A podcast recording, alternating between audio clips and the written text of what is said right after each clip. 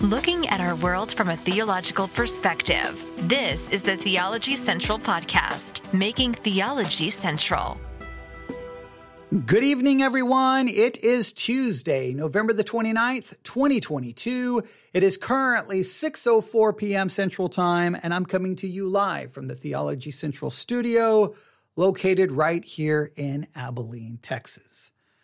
Well, if you're listening live on this Tuesday evening, I hope you're ready to spend some time in Bible study. If you're not listening live this Tuesday evening, I don't know when you'll listen, maybe late at night, maybe early in the morning, maybe in the afternoon, maybe while you're driving to work. I don't know what you may be doing, but whenever, wherever, however you're listening, I hope this will find you at a time where you're ready to engage in some Bible study and remember, for the next seven weeks, we are looking at, we are studying the topic, the, the theme of fear.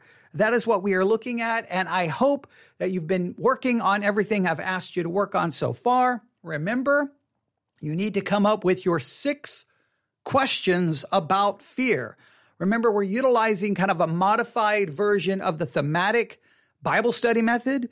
And in the thematic Bible study method, you come up with questions about a theme, about a, a, subject that you want answers to. You come up with, and in this particular case, six, not five, not four, not seven, not eight, six questions. And then you take those questions and you search the Bible trying to find what it may have to say about your question and what it may say in order to answer your question. So please be working on that. Uh, and the last live uh, broadcast I did, we uh, called Thematic Method uh, PDF. We have a PDF that gives you all the steps to the thematic method. We're not asking you to do all of them for this particular study, just the six questions and start working on it. If you come up with your six questions, please, I beg you, I implore you, I ask you, email them to me, newsif at yahoo.com. You don't have to give your name. You just, just give me the six questions because we're going to create a PDF with all of the questions we receive. And then we'll post it so that anyone struggling to come up with questions, they can, they can take from all of the questions and find six that they think work for, works for them, and then they can utilize that in their own study.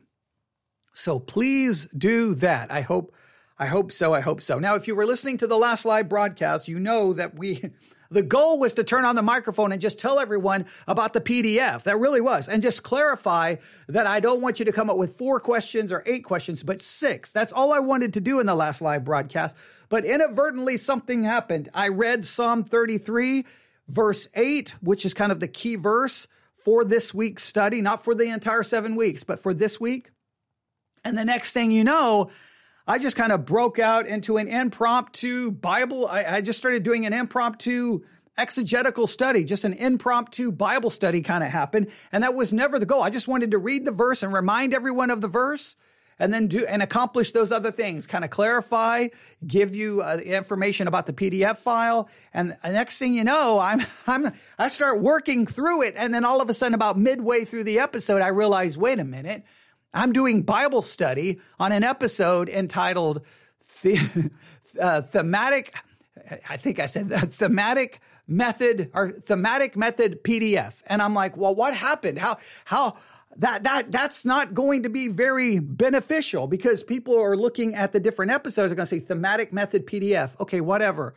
They're looking for the Bible study, and so I was like, wow, that that is so frustrating. I, I guess on one hand, I guess on one hand, it, it, makes me, it made me very frustrated with myself and very irritated with myself. But on the other hand, I do love the fact that when I just start looking at a text of scripture, I can't stop myself. I just start immediately start trying to take it apart, start asking questions. And well, that's what happens. I've always said I, it's impossible for me to just read a scripture because as soon as I read it, I have to start going, okay, well, wait a minute. What about this? Okay, that fits in here. Okay, and that, and who was it written to? Okay, what was going on? And then I just start. And the next thing you know, three hours later, I, you know, people are like, uh, we just needed you to read two scriptures. What are you doing? Oh, I'm sorry. I just go into like teaching study mode. I just immediately go into that mode. So I wanted, I, I, I was so unhappy with the last live broadcast. I thought, you know what? I'm just going to go upstairs. I'm going to turn on the microphone and you, we're just going to have a Tuesday evening Bible study on Psalm 33 as it relates to the subject of fear. Now, if you have access to the curriculum, remember it's free. All you have to do is email me newsif at yahoo.com, newsif at yahoo, newsif at yahoo.com. Simply say you want access to the curriculum. I send you a link. It's absolutely free for you. We pay for it, but it's free for you. So please please take advantage of it. Take advantage of the PDF file on the thematic method of Bible study. Take advantage of all the things that we have, and hopefully you you will find some benefit in at least one of those things, or, or in something that we do. But I I I really. I really felt like, you know what, it, it's let's let's just spend some time actually studying the text. I I, I kind of did an impromptu one. Let's really, really, really, really dig in. So I, I hope that you're ready to do that, willing to do that, want to do that, and hopefully I can uh, I can well benefit you greatly from it because I think this Psalm 33 is an is an interesting passage. But as I was saying, the the curriculum. Okay, I don't I don't want to. I'm I'm gonna hurry up and forget what I was going to say. Just the, if you have access to the curriculum, the curriculum for this week is on Psalm 33. So if you have access to the curriculum, look at that and it will supplement what we're about to do. But I'm going to do my own work right here, live on the air on Psalm 33. So if you have a Bible, Psalm 33, if you have a notebook, open it up and uh, let's dig in. Are you ready? Are you ready to dig in? Okay. Now, the key verse really for the study for this week is Psalm 33, verse 8. Psalm 33, verse 8. Let all the earth fear the Lord let all the inhabitants of the world stand in awe of him. Now, I know what I should do is start in verse 6 and go 6 to 11 because I think that's the, the actual, the text they want you to focus on, I think primarily in the curriculum. So I could start in 6 and 11 because it kind of forms its own section, right? But I'm going to start in 8, then back up to 6 and then work our way back down to 11. And the reason I'm doing this is because 8 is kind of the key verse. So I'm just going to kind of go with that way of thinking and then we'll put it all together. But I hope this will be beneficial. So let's read Psalm 33, verse 8. Let all the earth fear the Lord. Let all the inhabitants of the world stand in awe of him. Let me read that again. Psalm 33 8. Let all the earth fear the Lord. Let all the inhabitants of the world stand in awe of him.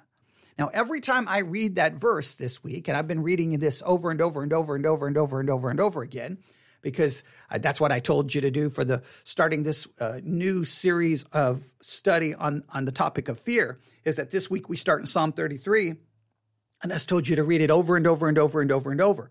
Well, every time I read that verse, let me read it to you one more time Psalm 33, verse 8. Let all the earth fear the Lord. Let all the inhabitants of the world stand in awe of him.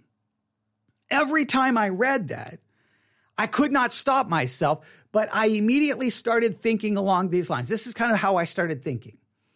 So, what would it look like if the whole world feared God and stood in awe of him? What would it actually look like if everyone, in a sense, just kind of stopped and, and started fearing God and standing in awe of Him? As the verse says, um, let all the earth fear the Lord, let all the inhabitants of the world stand in awe of Him. What would happen if that occurred? So I just started kind of imagining, just kind of speculating. What, so here's a world, and everyone fears God, and everyone stands in awe of Him. And whether I should do this or whether I shouldn't, it, it's irrelevant. It's what happened. My mind immediately started thinking about what people would stop doing, start doing. It, it, it all started immediately kind of going to, well, if people feared God, this wouldn't be happening in the world, and this wouldn't be going on, and this wouldn't be going on. And they would start doing this and they would start doing this. And it really became about what people did or didn't do. It really became about people's actions. And I'm like, okay, I can't say there's something inherently wrong with that way of thinking, but then all of a sudden it hit me. Well, wait a minute, wait a minute, wait a minute. If I sit here and think about, okay, Psalm 33 8 calls for the whole world to fear God and for everyone, for the whole world to stand in awe of him. And if I immediately start imagining what that looks like and I start filling in basically I start drawing the picture. This is what it looks like. And it looks like people not doing certain things and doing certain things. It basically becomes morality, basically becomes following these rules and, and now no longer breaking these rules. It becomes about that kind of thing. Well, I've got to be, I got to, I've got to then take that to its logical conclusion, right? Because the logical conclusion, if I'm going to look at everyone else and say, well, if you fear God, you would do this and you wouldn't do this, you would do this, you wouldn't do this. I have to immediately then stop and go, wait a minute, wait a minute. Stop worrying about the world. Let me look at myself. So it was just kind of a weird, it was kind of like a weird process that I went through. I immediately, it was really easy for me to go, well, the world would stop this and the world would do this and the world would stop this and the world would do this. But immediately I'm like, well, wait a minute, wait a minute, wait a minute. If I'm going to point my finger and say, well, if you really feared God, you would do this and you would stop this, well, what does that mean about me and my life? Like, then the same thing would apply to me. Well, if you truly fear God, then why aren't you doing this? And why don't you stop this and this and this and this and this and this? So then I was like, well, wait a minute, wait a minute, wait a minute. I had to con- re- I had to consider something, and I think this is very important. And I and I'm not saying I've got all the answers. Remember the Bible study exercise. I love to get us to think. I love. I don't like to just come give you three points and an outline. Now you're going to get an outline tonight. You're going to get an outline, but I, I like to get us really thinking and struggling with the text because I'm just being honest with you. The more I read it, that's the way I kept thinking. Man, why wouldn't it be amazing if the whole world feared God? It'd be great. And then I'm like, well, wait a minute. What would it mean if I fear? If, if I'm going to point to the world, I got to point to myself. So then I started thinking this, and I want you to consider this. If the whole world feared God and stood in awe of him, I know at least one thing that would not change. I can think of one thing that would not disappear. It would still remain in force, it would still be present, and it would still wreak havoc. And that is the fact that every human on this planet, saved or unsaved, has a depraved nature. So whether someone fears God or someone has no fear for God, they have a depraved nature. So I, it's easy for me to say, well, if they feared God, they would stop this, they would do this, they would stop this, they would do. And I think we always reduce fearing God to these very basic concepts of, well, you wouldn't do this, you wouldn't. Well, you obviously don't fear God. Well, and maybe it's true. Maybe, maybe you, maybe it's true that they don't fear God. I'm just saying we have to be extremely careful because fearing God does not eradicate the old nature. Fearing God does not make the old nature just go away. The old nature will always be there, always acting, always fighting against that which is of God, fighting against, against biblical morality. It's going to fight against everything related to God. It's always going to be of the flesh, carnal. It's going to be of this world. It's going to be basically of the enemy. It's not going to be of God. So if, if I, I, just I just really spent the time just trying to contemplate that. What, what would it look like if the world feared God? And then I thought, well, wait a minute. If I'm going to say that's what it means if the world feared God, then how does that transfer to me? And then I started thinking, well, wait a minute. Even if everyone feared God, it doesn't change the old nature. The old nature is not eradicated by that. You say, well, it would have an impact. Maybe it would, maybe it wouldn't. I'm just saying that the old nature would still be completely in in play. So I, I I've really just been kind of bouncing that around, bouncing that around, and trying to figure that out. And I would like you to just do some meditating on that and thinking about it. When you read Psalm 33 8, what was the first thing that came to your mind? I have a feeling that many of you probably stopped and did the same thing I did. Wouldn't it be great if the world feared God? Wouldn't it be amazing if everyone feared God and stood in awe of Him? The world would, and we all, and at least for me, it's almost like it would be like heaven on earth. But then I thought, wait a minute. It, eh, then, then, then there should be, if there should be heaven on earth, if everyone feared God and stood in awe of Him, well, then that clearly indicates that I don't fear Him and stand in awe of Him because I have all the problems that still exist in my life and all the problems that still exist in yours. So I really just spent some time contemplating that, and I would love to get your thoughts. But then I started looking at the text. I'm like, okay. It would be great if the world feared God. And it would be great if everyone stood in awe of him. But does the text give us what, in a sense, what is, I don't want, I don't know if this is too strong of a word. Does Psalm 33, verses 6 through 11, does it indicate what is necessary for everyone to fear the Lord. Like if people are going to fear God, there are some things that are absolutely necessary. Right? I think in a roundabout way, Psalm 33, 6 to 11 says, Hey, if you're going to fear God, you need a correct understanding of this. You need to accept this. You need to believe this. You need to trust this. You need to know this. You can tell me if you, if you agree or disagree. Let me, let me try to explain. All right, Psalm 33. So we have verse 8. Let, let the earth fear God. Let everyone stand in awe of him. All right, that would be wonderful. We have all these ideas of what that would be like, okay? And I, and I think that there's a lot there to consider. But what would be required for people to fear God? Is it possible that the first thing that would be required to fear God is an acknowledgement and an acceptance and an understanding that God is creator? Is it a requirement to truly understand, accept, and acknowledge God as the supreme creator? And if you don't do that, you will not fear God. In other words, this is like a prerequisite. It's like a it's a it's like a requirement.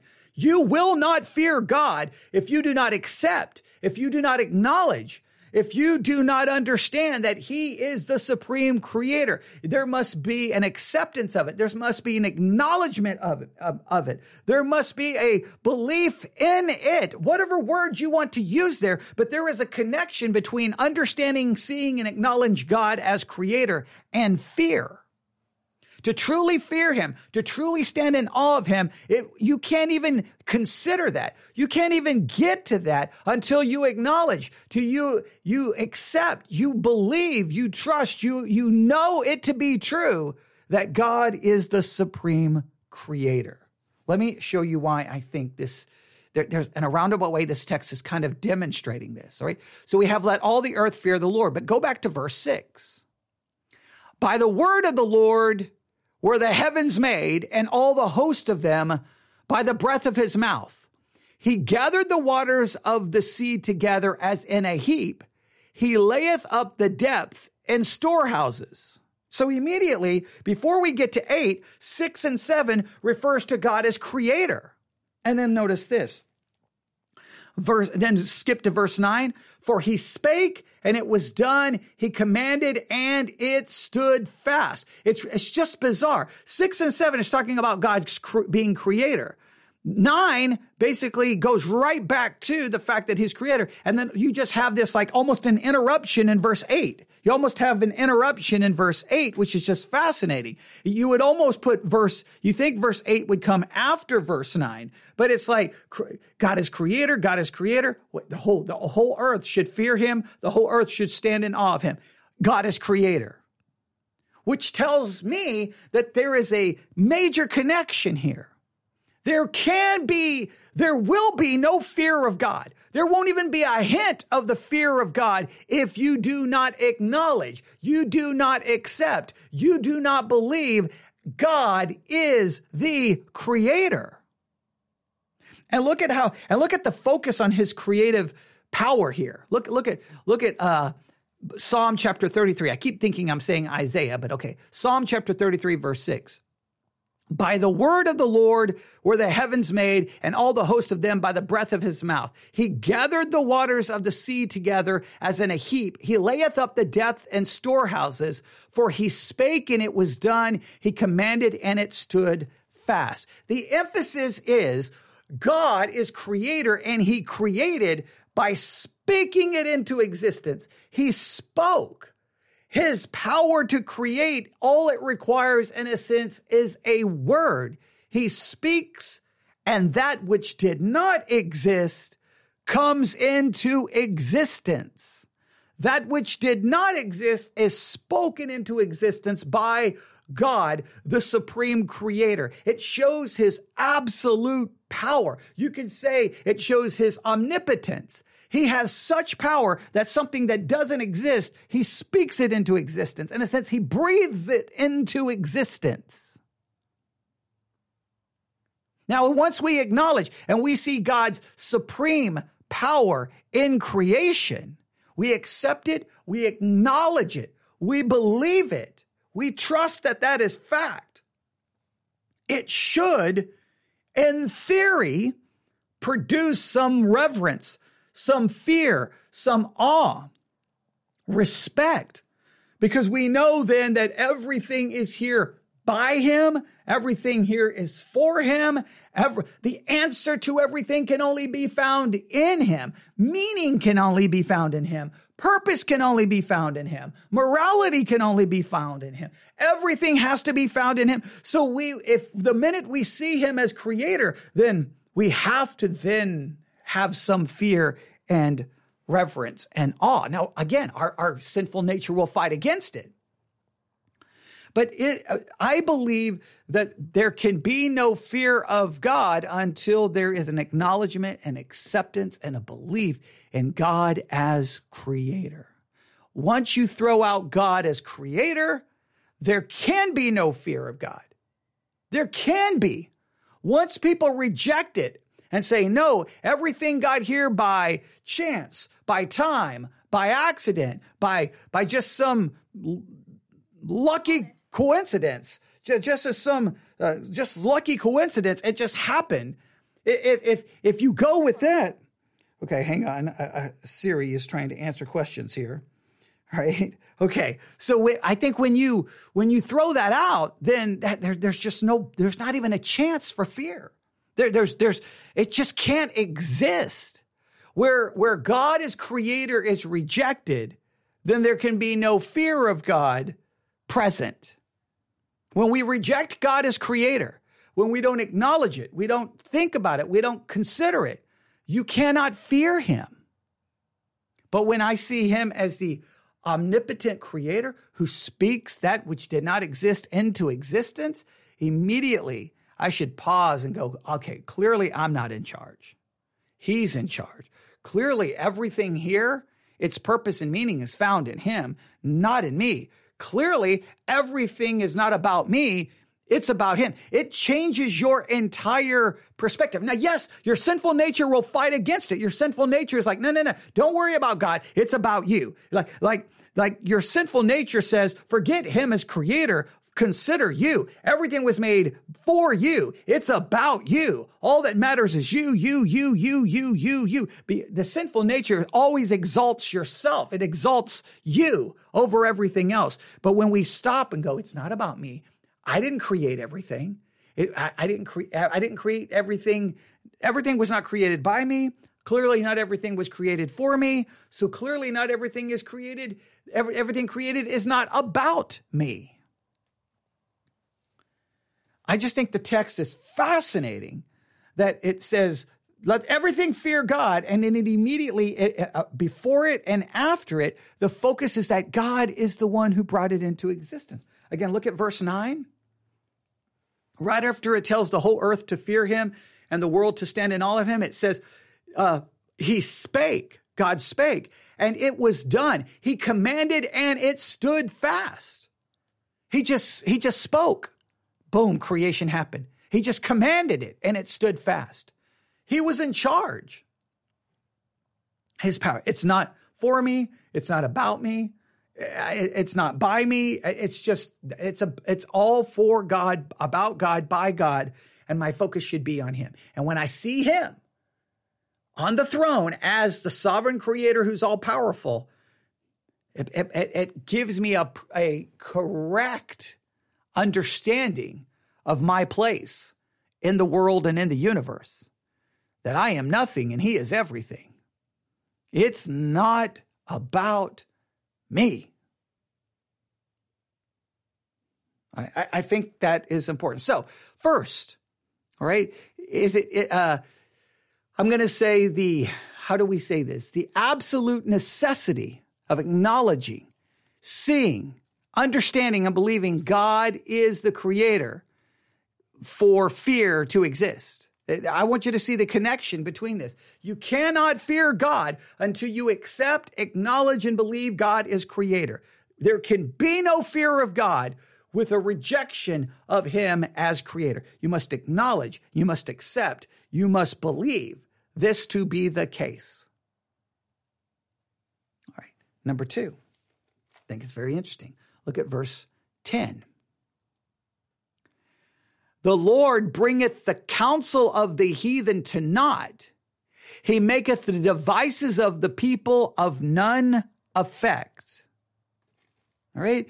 The first thing that's required to fear God is an acknowledgement, an acceptance, and a belief in God as the supreme creator. Second, the second requirement to truly fear God is an understanding an acknowledgement and an acceptance of the sovereignty of God over humanity, over creation, over mankind. Specifically, I want to just focus on humans, right? Not over all of creation, over humanity, over humans. Because note is exactly what happens here. It's amazing.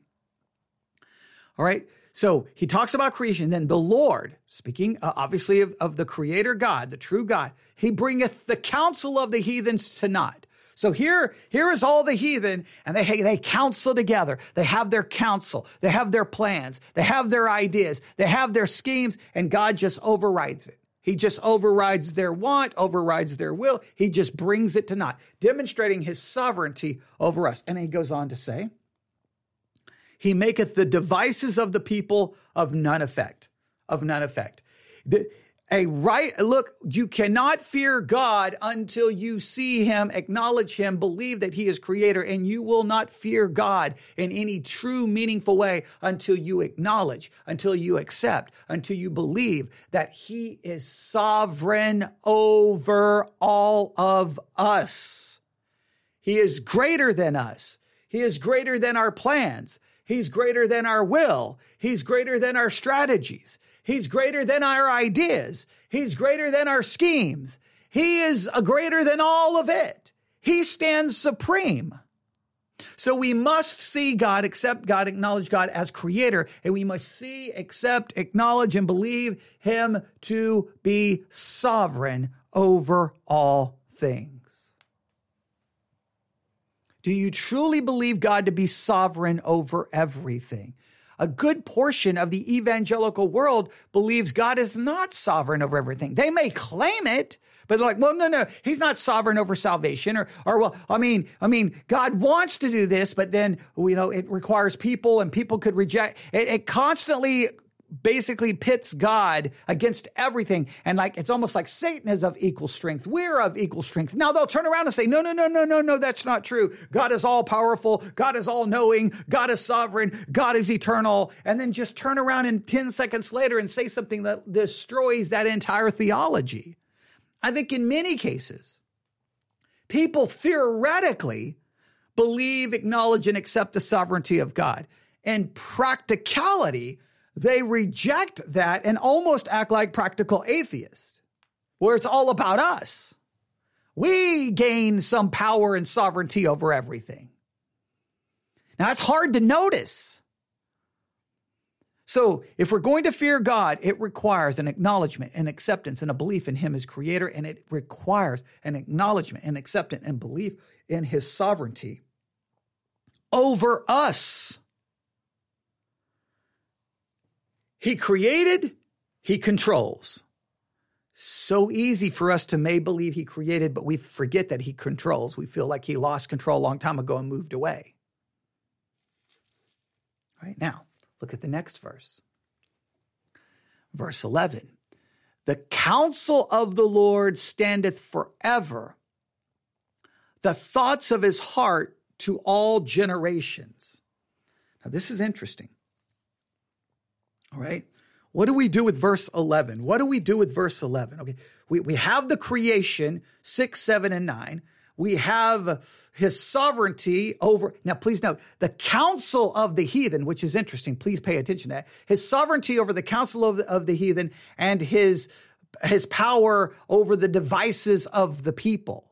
And then in contrast, it says, But the counsel of the Lord standeth forever, uh, the thoughts of the heart of his heart to all generations.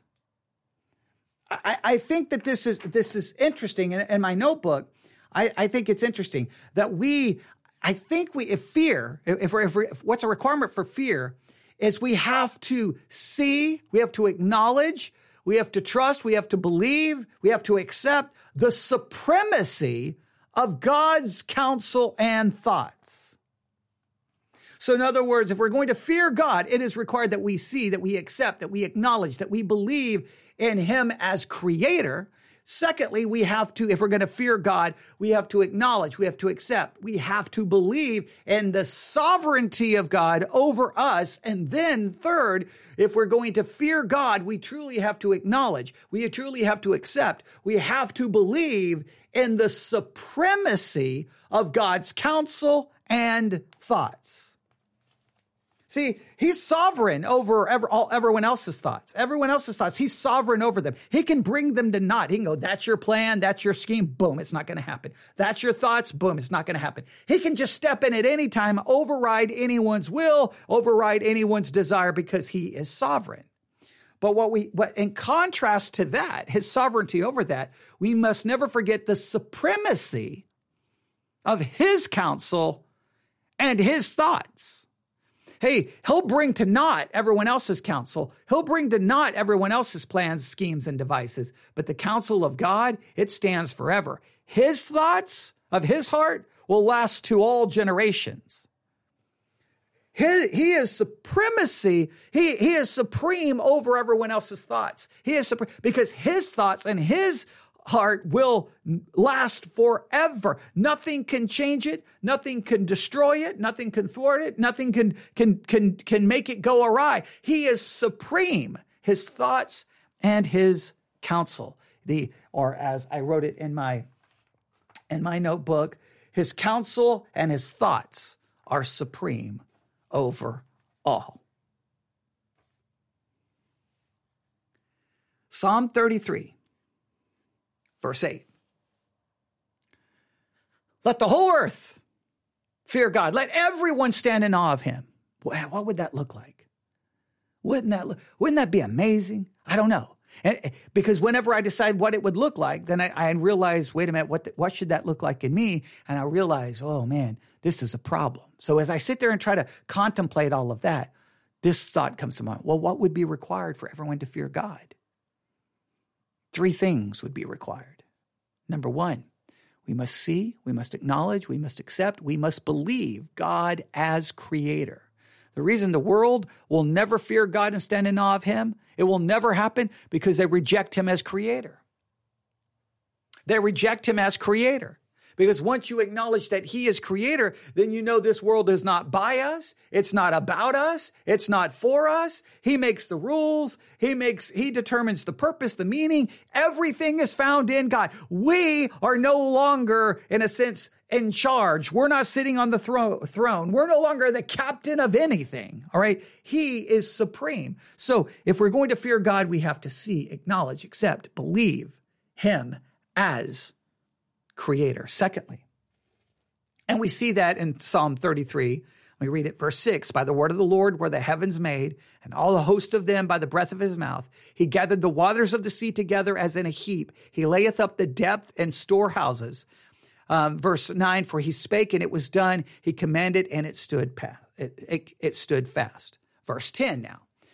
The next thing, if we're going to have the fear for God, we must see, we must acknowledge, we must accept, we must believe that the Lord brings the counsel of the heathen to naught. He maketh the devices of the people of none effect. What does that mean? We have to acknowledge, we have to accept, we have to believe, we have to see. I know I keep adding words to just make sure you get the, the full sense of it. You can write it out any way you want. I know I keep adding to it because I'm really wanting to, to feel the force of it. We have to acknowledge, we have to, to accept, we have to believe God is sovereign over everyone their counsel, their devices. God overrides it. He will bring it to naught. As he says about the devices, um, as he says about the, of none effect.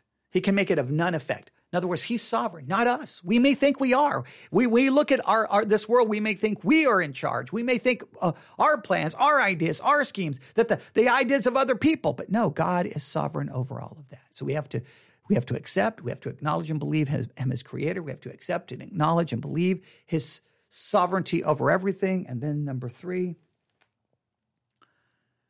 Verse 11, the counsel of the Lord standeth forever, the thoughts of his heart to all generations. We have to accept, we have to acknowledge, and we have to believe that the, in the supremacy of the counsel of God and the thoughts of his heart. They will last. No one can get rid of them. No one can overcome them. No one can defeat them. This would be like the basic requirement, the minimum of fear even being present in you towards God. If you're going to have the fear of God, these three things must be there acknowledgement, acceptance, and belief, sovereignty, acknowledgement, acceptance, and belief in, or I'm sorry, acknowledgement, accept, acceptance, and belief in Him being creator, acknowledgement, acceptance, and belief in Him being sovereign, acknowledgement and acceptance and belief in the supremacy of His counsel and His thoughts. There is Psalm 33. 6 through 11.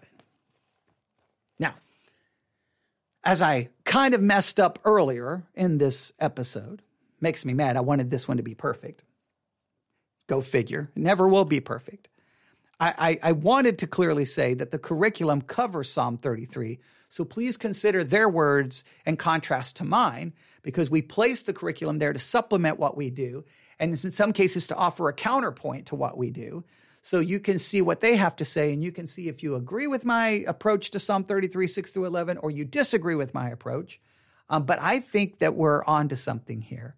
And I think the text is just fascinating the way it was written. But I still, and I, but I, but I do want to get your, like, I don't know, what did you do with Psalm 33, 8? When, when you read it this week, you know, hopefully you've already read it like 50 times. I don't, I mean, I don't know. You should just be reading it over and over and over and over and over and over. Every chance I get, I just keep reading it and reading it and reading it and reading it and reading it. Um, I just, I've been trying, what is it? What would it look like if the world feared God? And on one hand, I'm like, yeah, it would be awesome. And then I'm like, wait a minute, if I say that, then do I fear God? And then it hit me. Even if we fear God, our, our sinful nature is still there. So then what is required for us to fear God? And I think in a roundabout way, the text provides it. Now you can give me your thoughts, you can give me your outline, you can give me your perspective. Newsif at yahoo.com. Newsif at yahoo.com. That's newsif at yahoo.com. Be, be looking for me, for me talking about much of this again somewhere later, somewhere this week, either in another Bible study exercise episode, a today's focus episode, maybe tomorrow evening at church at Victory Baptist Church. We're going to definitely be talking about this uh, multiple times. So some people don't like when it becomes repetitive, but once we get this idea, I love to just keep working on it and working on it and working on it because there's just so much here. So please email me your thoughts, Discord channel, talk about it there, wherever the case may be. I would love to get your thoughts, but I'm going to stop right there. All right. You can email me, newsif at yahoo.com. Seven weeks talking about the fear of the Lord. Is it possible that the foundation to fearing God is an acceptance, an acknowledgement, and a belief in Him as Creator an acceptance, an acknowledgement, and a belief in Him being sovereign over us humans. He's sovereign over us, over our counsel, over our divine. He is sovereign. And then number three is a third requirement to fear God, like a foundational, just the basic beginning of fearing God. It requires an acceptance, an acknowledgement, and a belief in the supremacy of God's counsel and of God's thoughts. They are so supreme, they last forever, and they cannot be changed, destroyed, or defeated. All right. Thanks for listening. Everyone have a great evening. God bless.